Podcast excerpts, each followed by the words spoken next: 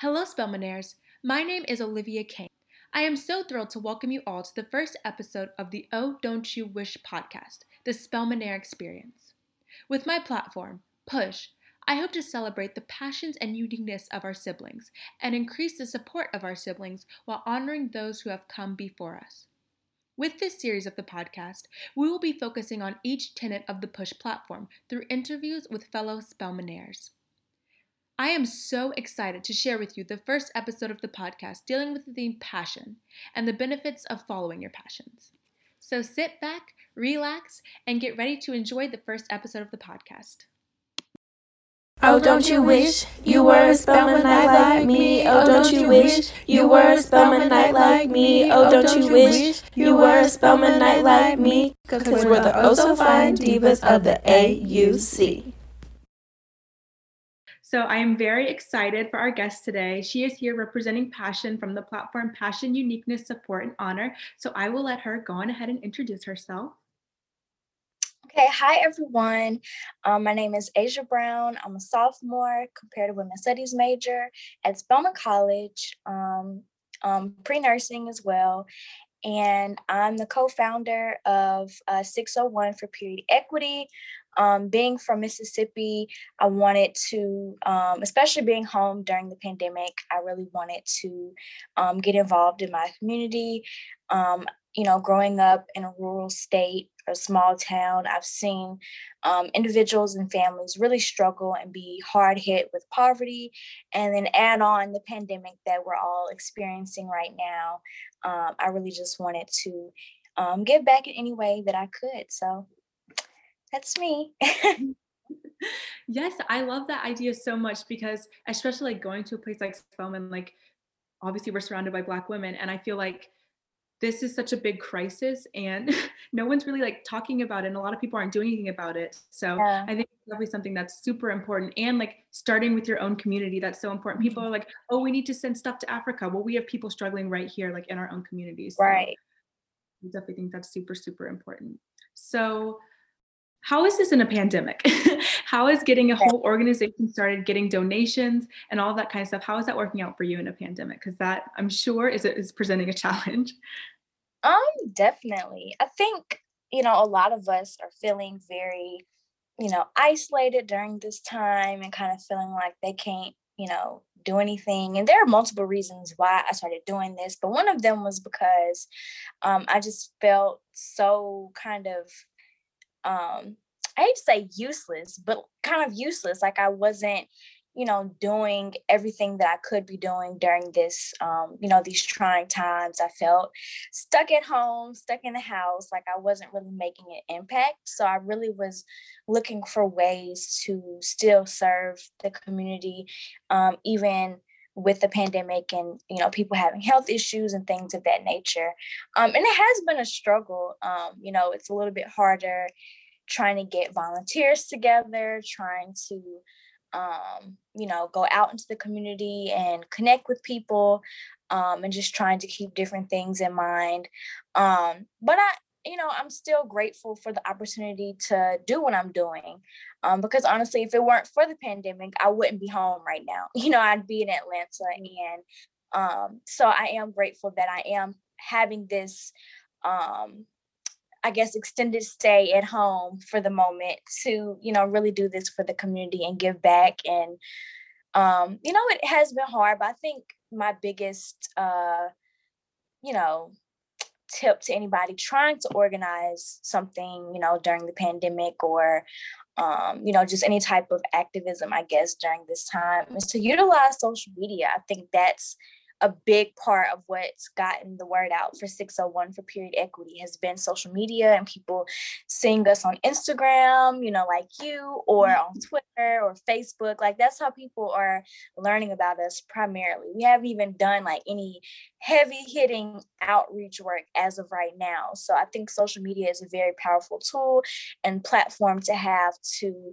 um, really get you know a message out and to organize you know on behalf of other people who need help Right. I think you made so many good points in that statement. Like feeling mm-hmm. purposeless in the pandemic. I definitely feel like we've all experienced that. Like, I'm not going out, I'm not like seeing my friends every day. I'm not like going out and volunteering in person. So it's like struggling to find like what am I doing? What am I doing to like reach out? Yeah.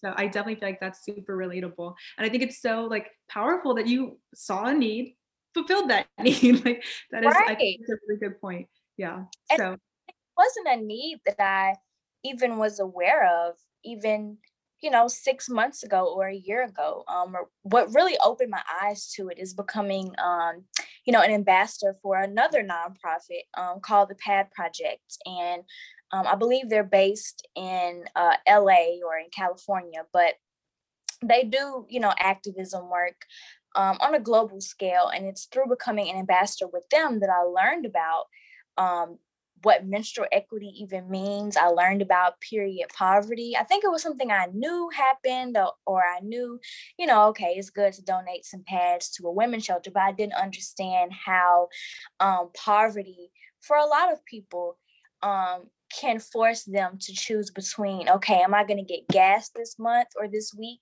Am i going to get my groceries for the week? Am i going to get diapers or am i going to get pads and tampons? And i think it's something that a lot of people don't realize especially in the privileged positions that we all can occupy at times. We don't realize is a um, a choice that a lot of menstruators a lot of women and girls have to meet you know and have to make every single day. Yes that's so so true so so true so I guess along with that, what sorts of support systems are helping support your community? I know you mentioned social media, which yes, I haven't seen you on Instagram liking those pictures. yes. And it's so easy to just like put it on your story, just like repost something. So that's definitely super helpful. But outside of that, what other support systems are helping support your your organization? I would just say different um, organizations and activists here in Mississippi, in Vicksburg, where I'm from, where we're based, um, have really uh, stepped up to the plate and are saying, hey, I love what you're doing. I want to be a part of it. Um, we just recently launched a branch in the um, state's capital in Jackson, Mississippi, and that got started because a local activist, um, her name's Maisie Brown, she's a Jackson native, um, a local activist saw what we were doing on our Instagram page, literally slid into our DMs and was like, I love what you're doing we need to bring this to Jackson because Vicksburg and Jackson are right beside each other. So she really wanted to bring it to the capital city. And we just went from there. And now we have two branches in the state. And um, I think also a lot of other organizations that are doing similar work or who just want to get involved in the menstrual equity movement and ending period poverty in the state. They've reached out to us and said, hey, we love what you're doing we're doing something similar or we want to do something to help you out. So, how can we help? How can we partner? And I think partnerships and just networking with people in the state. Um, you know to provide this need for people is has been our biggest support system as well as family members and friends people who just know us from the community again vicksburg is a very small town so you know everybody knows everybody. So i think just having that support from the community has been honestly our biggest support system and what sustains us to do this work. Because i didn't want to do anything that wasn't gonna affect anybody you know? I didn't want to just mm-hmm. do something that would not truly make a difference or that wasn't a need. So i made sure you know is this something that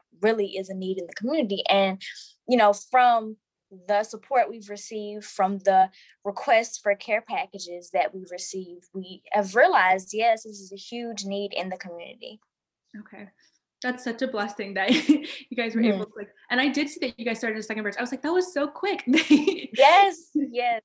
Yes. So that's really a blessing that you guys were able to to get all of that really quickly off the ground. um, so I guess moving more towards like you and more personally. So how has your experience been like with school and everything like that and juggling everything? Because I'm sure it's not easy to run a mm-hmm. nonprofit and be a student at the same time.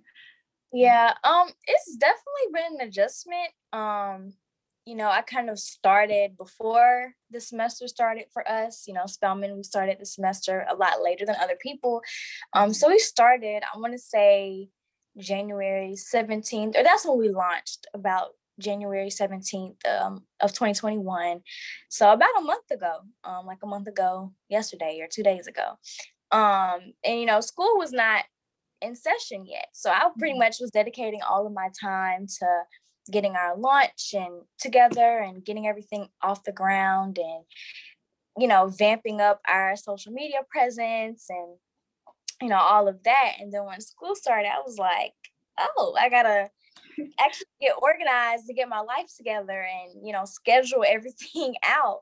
Um, so it definitely has been a challenge. Um, but I think what has really sustained me is this is something that I'm passionate about. Like this is something that I want to do. I wake up in the morning excited to do it. Um, so I think that's what kind of helps me to keep going. Um, and I think just time management and just having a good planner is the the best you know thing that anybody that's juggling multiple things at once can do. Um so I, I think that's how i'm managing it. I'm still learning. I'm still you know working through the kinks because the semester just started and i just started doing this work. So i think you know it's going to be a a trial and error process but you know i'm passionate about my academics and i'm passionate about this so you know at the end of the day it'll it'll happen you know mm. even if i'm looking crazy at the end of the week but it'll happen right right so i think it's such a good point that you brought up like having that passion for what you're doing is such an important part of it being like if it's important to you you're going to work hard at it you're going to make it work so right how did you find this passion and how would you recommend that other people go about finding their passions? Is it just trying new things or is it what what would you say that is for you? Um i think this is a great question because for years you know i've i'm a very spiritual person so i believe that you know because of you know a higher being for that for me that's god. So i mm-hmm. believe that god has placed me on this earth for a reason to um, use the resources that I was blessed enough to have, to use the, you know, positions of privilege that I am in to, you know, help someone out and to minister to somebody else. Um, so I've always felt passionate about social justice and, you know, different things like that. But for years, I didn't necessarily know like what was my niche, like what am I exactly supposed to be doing. Um, and then just as a Black woman, I'm also passionate about um, reproductive justice and, um, you know, people having bodily autonomy over themselves and different things of that nature.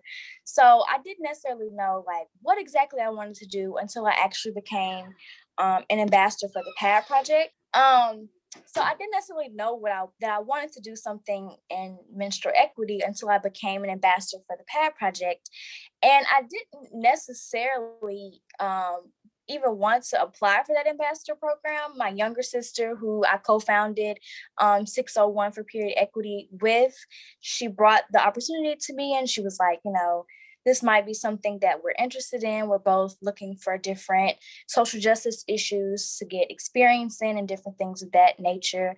And I was like, sure, whatever. I didn't even really put that much effort into the application. And then we both uh, were accepted as ambassadors. And um, just that ambassador program has been an eye-opening experience. And it's through taking that risk and, you know, doing something that I might not have, you know, done if you know, I wouldn't have kind of pushed myself and stepped outside of my comfort zone. Mm. You know, it was through that program that I realized, you know, this is an important issue. This is something that I want to be a part of and do. Um, so I would say that's how I kind of found my passion for this, but this isn't my only passion. I have so many, so many things that I'm passionate about. Um, um, primarily reproductive justice, um, uh, abortion access, um, you know, access to contraceptives and STI testing, you mm-hmm. know, uh, uh, comprehensive sex education in schools, just a plethora of issues and ideas. But um, I think, you know, if I would give any advice to somebody looking to find their purpose, looking to find their passion, I think it honestly comes naturally. I think you know it's what keeps you up at night it's what gets you excited it's what makes you angry and sad and mad to the point where you want to do something. I think you know that's how i knew this is something that i had to do because i couldn't stop thinking about doing it. You know anybody that's close to me my boyfriend my family whoever they'll tell you when i had this idea i talked about it all the time. Mm-hmm. i stayed up all night working on it researching you know and creating this organization. And I think that's how I know I'm passionate about it. I'm not gonna stay up all night for just anything, you know, because I value. so I feel like, um, you know, people should just figure out what is it that keeps you up, what is it that, you know, makes you happy, and what's something that you just want to see happen, and just do something about it. Yes, I love that so much. Like, literally something that keeps you up at night. I don't know. I feel like a lot of people will see something that keeps them up at night, be like, Tuh, and then keep it pushing. Yeah. Like, that was weird. but I think really yeah. like focusing on those moments where you're like, this is crazy. There's something that needs to be done. That is so important. Right. So, yeah that that I'm just gonna add. And if I'm ever talking too much, just say something because I can get long winded. um, but I think another piece of that is just, you know, also realize that we're more than our passions and try not to let it consume you to the point where, you know, you're feeling overwhelmed or stressing yourself out because um, you're trying to fix this, you know, grand issue and this grand problem, and it's so much work to do. Um, I think that's something that's really easy to get caught up in. You know, we're more than our passions, we're more than you know the work that we do. We're also people and human beings who have needs. We need to rest. We need to you know set aside time for self-care. I feel like a lot of activists or organizers or just whoever experience burnout so quickly because they just get caught up in doing the work and I have to do this and I have to do that. I have to organize this project and give this speech and do this op-ed for this publication and then you you don't want to do nothing else at the end of the day because you've just spent all your time and energy. Right, you're exhausted. You right, and you're exhausted. Um, and I don't know where I heard this, so I can't give credit, but I've just heard people say, you know, how can you pour into somebody else if you're empty. And that's something that I have to remind myself of. How can I help somebody if I'm burnt out, stressed, depressed, and you know, I, I'm empty. I'm running on E. I can't do anything for anybody else if I'm not at peace, if I'm not um, you know, fulfilled and sustained, you know, in everything that I need. So I think that's an important point to make as well. Like, yes, it's good to have have passions and to know what your purpose in life is, but also realize you're much more than that. You know, yes. our purpose can be just resting. Our purpose can be just being the best that we can be or finding self love. That could be somebody's purpose as well. It doesn't always have to be, I have to save the world and in, you know, world hunger. It that doesn't have to be everybody's purpose, you know? Right. Yes, I think that's so important. Like, you are so much more than just your passions because you're also your relationships you're also like your spirituality. There's so many more facets to a person than just one thing.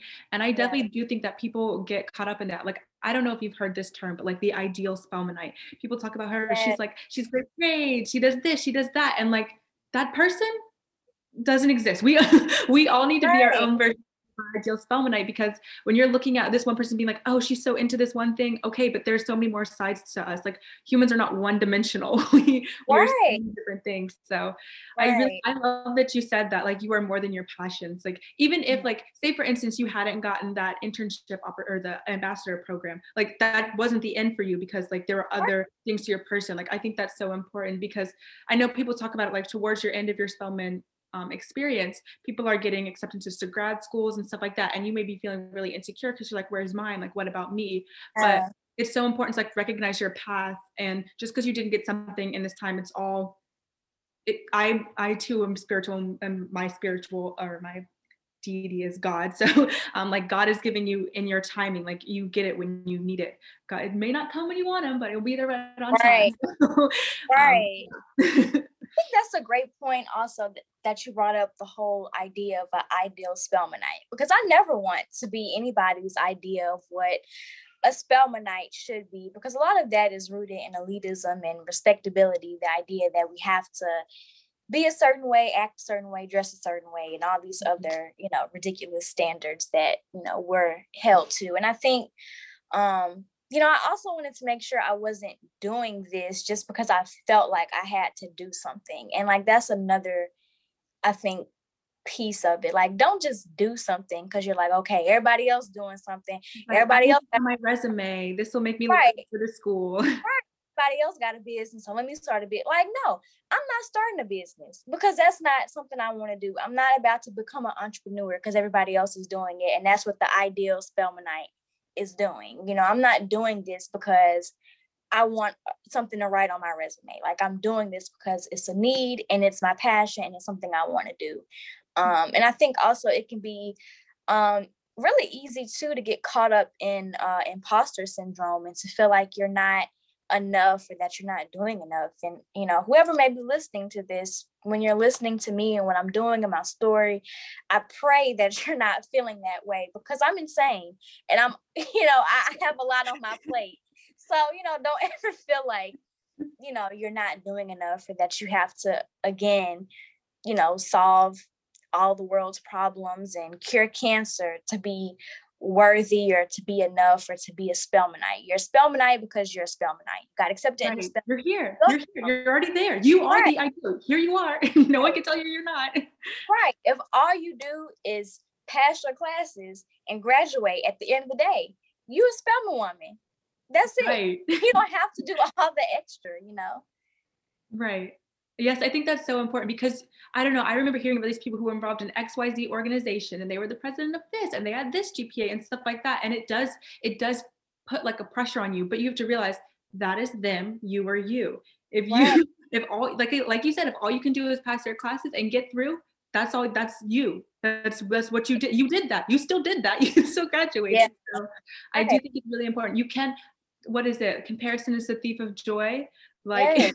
You cannot yes, like I think that is especially sometimes being in an environment like Spelman, this community of black black excellence, it is a lot of pressure on you. And you do feel like everyone is looking at you like, oh, that's a Spelmanite. What does that mean? like I do think it is really important that you like sort of knock out those voices and just focus on living the best life that you can. Like it's so important at the end of the day that you're happy and you're not going to be happy if you're constantly comparing yourself to other people. So, right. Yeah, I think that's really important important to consider. Shifting gears a little bit. So, okay. in terms of building a community at Spelman, what sorts of things have you done? I know you're pretty active on social media, so I'm sure that is like a yeah. good way to to um, get on that. But what other ways are you like building a community at Spelman? Because online school is not super conducive to that. So right. Um, I guess I would say social media did help a little bit. It kind of helped me connect with people who had similar interests and you know similar mindset that I did. Um, but I think also just joining different organizations and um, you know, working on different projects at Spelman and um, again, working on things I'm passionate about, finding my passion and finding others with the same passion or a similar passion um, kind of helped me to make friends as well. I know freshman year, it was very, very hard for me to, you know, make friends and find my people and my community. But I think um, just also realizing that that I think comes naturally with life. We might not find who, you know, our people are, you know, at the moment we want to, but, you know, I'm a spiritual person. So I believe God sends, you know, those people at the right time when they're needed in your life. And, um, you know, so if there are any first year students listening to this and you feel like because of the pandemic and because it's been very hard um, to connect with your classmates, I think, you know, just you know, I know it's easier said than done, but just try and be patient and just continue to be yourself and realize you don't have to um you know change who you are your personality to find your community you know? I feel like sometimes people try so hard to find friends in their community and they start doing things that they're not comfortable with and things that just aren't who they are and um, you know just stay true to yourself as cliche as it sounds um, just stay true to yourself and you know whoever's supposed to be in your life will be in your life at that you know specific moment they're supposed to be there mm-hmm. yeah i think that's a good point because i sometimes people are like flipping over backwards like i need i need somebody like this is such a big part of this moment experience i want to find my people but yeah when you're rushing like that just trying to find someone Right. Someone will show up, but that might be that might not be that forever friend that you think they are. So I right. think it's important. Yeah, I was just gonna say, and it's qu- um quality over quantity as well. Right. You know, somebody can have 10 friends on campus, but of those friends, who's going to be somebody that's loyal and somebody that's, you know, you can depend on and, you know, that can be your shoulder to cry on and be there for mm-hmm. you and honest and all of that. So, you know, also take that into consideration as well. I'd rather have two or three close friends that I know are going to be the bridesmaids at my wedding than have 10 friends who aren't going to be with me in 10 years. So right. that, that's thing to think about. Yeah, I definitely think that's really important because Spelman is that place for you. Like, while everyone may not be your best friend, a Spelmanite is going to be down for you when, when push right. comes to shove. Right. A Spelman woman is going to be there for you. You go to a random summer program and you're like, oh no, I don't, these people look weird. Like, if a yeah. Spelman is there, y'all, buddy, buddy, like right. outside of these gates, Spelman community is so, so real. So yeah. I think that's important too you can just plug your plug your organization. any any okay. links or anything that you want to give? okay, sure. Our social media. Well, our name is 601 for Period Equity. Um, we're based in Vicksburg and Jackson, Mississippi, trying to expand into the state as much as possible. Hopefully, we'll be able to um, sometime in the fall or you know, just whenever we get around to it, expand um, to Atlanta as well, since, you know, I do go to Spelman and a lot of people have expressed interest in um, starting a branch in Atlanta. Um, on social media, on Instagram, you can find us at um, 601 for period equity. So just the area code 601 FOR period equity. Um, same thing on Facebook. You can just look up our name and we have a page on there. Um, our Twitter is at 601 period. So follow us on social media um, because not only are we trying to distribute care packages to um, menstruators in need in the state of Mississippi, but we're also trying to um, just have conversations about menstruation, about period poverty and just poverty in general. And also, we're trying to break down stigmas and period shame in the Black community and other communities of color um, because we just feel like it's very, you know, stigmatized in the Black community talking about our periods openly. And I can talk about that forever.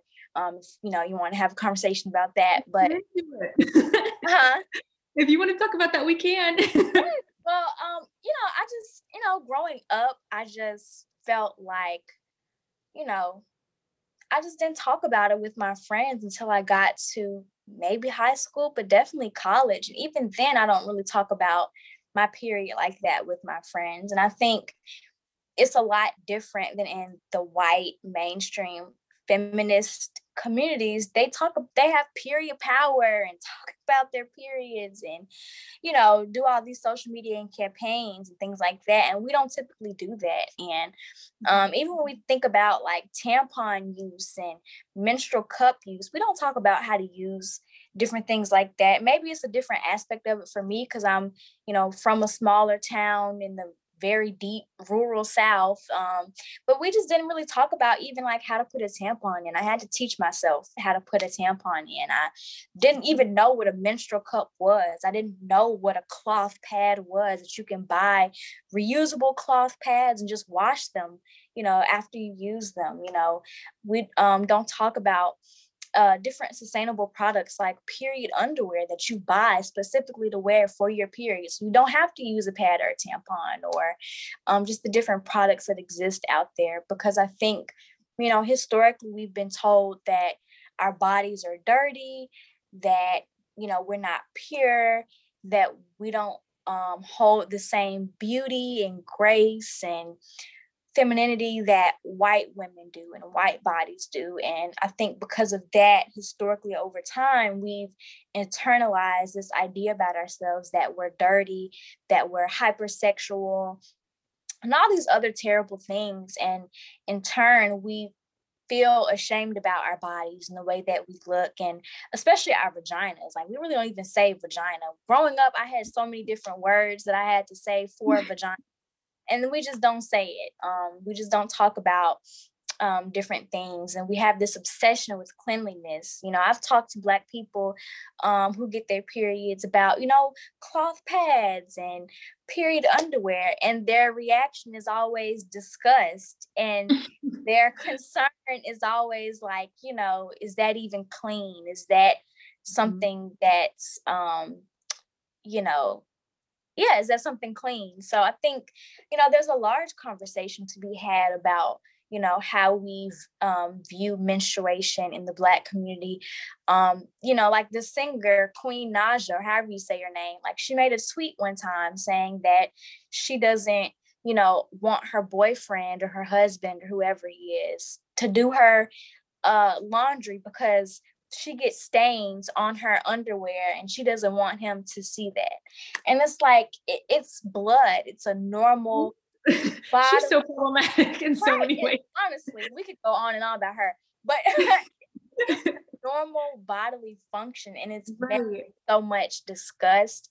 And what it really does is it creates this again level of shame where a lot of young black girls or just people who menstruate in general um you know grow up with these feelings of disgust, these feelings of shame about their own bodies, about themselves, and they don't explore their bodies, they don't learn about their bodies. We already don't have comprehensive sex education in schools. Um, and it also leads a lot of us to suffer in silence. A lot of us don't talk about, you know, the different things we experience while we're menstruating. And um, a lot of Black women suffer from you know, period related issues like endometriosis, um, PCOS. Um, when you don't know what's normal, you don't know what's abnormal. You don't know what is a symptom of something ab- different.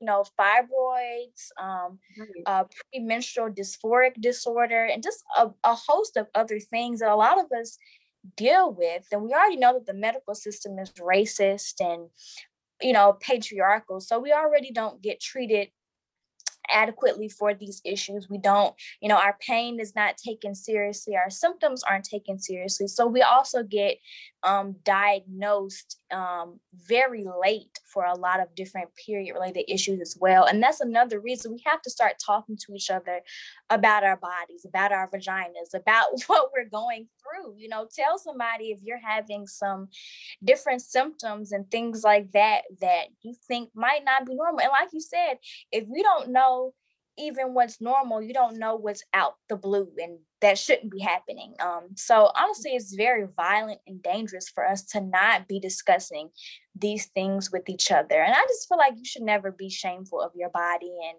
the skin that you're in in general, because as Black women and girls and femmes, we already have, you know, to deal with being and living in an anti-Black world, an anti-woman world. So you know, we already are, are uh, more susceptible to uh, harboring feelings about ourselves and insecurities about our bodies. And then, you know, we don't need to feel even worse because of period stigma and shame and things like that. So that's my little lecture for the day. I think you brought up some really valuable points. Like people do treat a period as, ugh, don't touch her, yes. yuck. like I'm sorry. Are we? that is such a common thing. It happens to women like every month. I'm not sure why. And that, to me personally, it's immaturity. But then for some other people, they're like, "That's the proper way to react to a period. That's disgusting." No, no, it's yeah. not. your right. you wouldn't be here if your mother didn't have periods. So. Right. And no, even in a global context, half of the world menstruates half of the population in the world gets their period every month and you know in other countries and other cultures, you know, some women aren't even allowed to leave their rooms when mm-hmm. they're on their period. You know, one of the ambassadors for the PAD project who lives in India, she said she cannot leave her room when she's on her period because it's such a stigmatized thing in certain Indian and other cultures. Um, you know, I know some in some cultures and societies, you know, women and girls cannot participate in different ceremonies and rituals if they're on their periods and different things like that. And, you know, I think people just don't realize how violent period shame and period stigma is, not even just in the United States, but for women and girls and other folks who menstruate around the world. So it's something that it, it really has, it's gotta go. It's gotta go. I definitely think that's really important. And like you're saying, um, people talk about like, it's like the idea like if I don't make a rape joke, then I'm not part of the problem. But like you laughing along with it is part of the problem. Right. So like with this, just because you're not directly saying something, if you're still contributing to that culture that allows for women to be treated this way because they're on their period, you're part of the problem. So I definitely think right. that's really important. Yes. So sure. So how would you recommend that other people get involved? Like would you recommend is this so you did mention that you were interested in expanding. So obviously you have to take your time with that because right. you know don't just want to pop that off but um, how would you recommend that people help and support the cause um well you know i would just tell people to there are many ways you can get involved in the menstrual equity movement or the fight against period poverty um, i think one thing to do would be just do your research. You know, Google period poverty, menstrual equity, the tampon tax, and articles will come up about, you know, different things and um, different topics and legislation that's happening in different states. Um, I think that's kind of how I got involved, just doing my research, being able to tell people about it and spread the word on social media, follow different nonprofits and organizations um, that are doing important work and you know support their causes donate to them um, you know even just donating uh, you know, pads and tampons or menstrual cups or whatever you have around the house to women's shelters, homeless shelters, children's shelters, even local elementary schools or middle schools or high schools, different community centers. Um, you know, advocate for schools to have free pads and tampons in the bathrooms. You know, that might be something that somebody might want to do. You know, about 30 states in the country have what's called a pink tax or a tampon tax, where there's a luxury sales tax on um, pads and tampons and you know different things like that. And these are not luxury items. These are necessities. If i had it my way they would be free. But you know that's a whole other discussion. But i mean these products should be free and at the bare minimum they should not be taxed. So you know look into your state's um you know, uh, I guess sales tax for uh, feminine uh, hygiene products and see if they're taxed, you know, organize and advocate, you know, for that um, to change in your state. Um, you know, host uh, menstrual hygiene drives and, you know, at your school or place of business or at your home, just wherever, and, you know, collect different products to give out to individuals in need or, you know, shelters or whatever. So, there are many many ways to get involved and you know at the bare minimum just connect with some organizations or nonprofits that are doing um, you know important work in your area and just see what you can do to help yes i think that's such a great way to end it thank you so much yes of course thank you so much for tuning into this episode Asia had so many nuggets of wisdom to share with us, so I hope everyone has some good takeaways. Don't give up on your passions. Have a great day, everyone.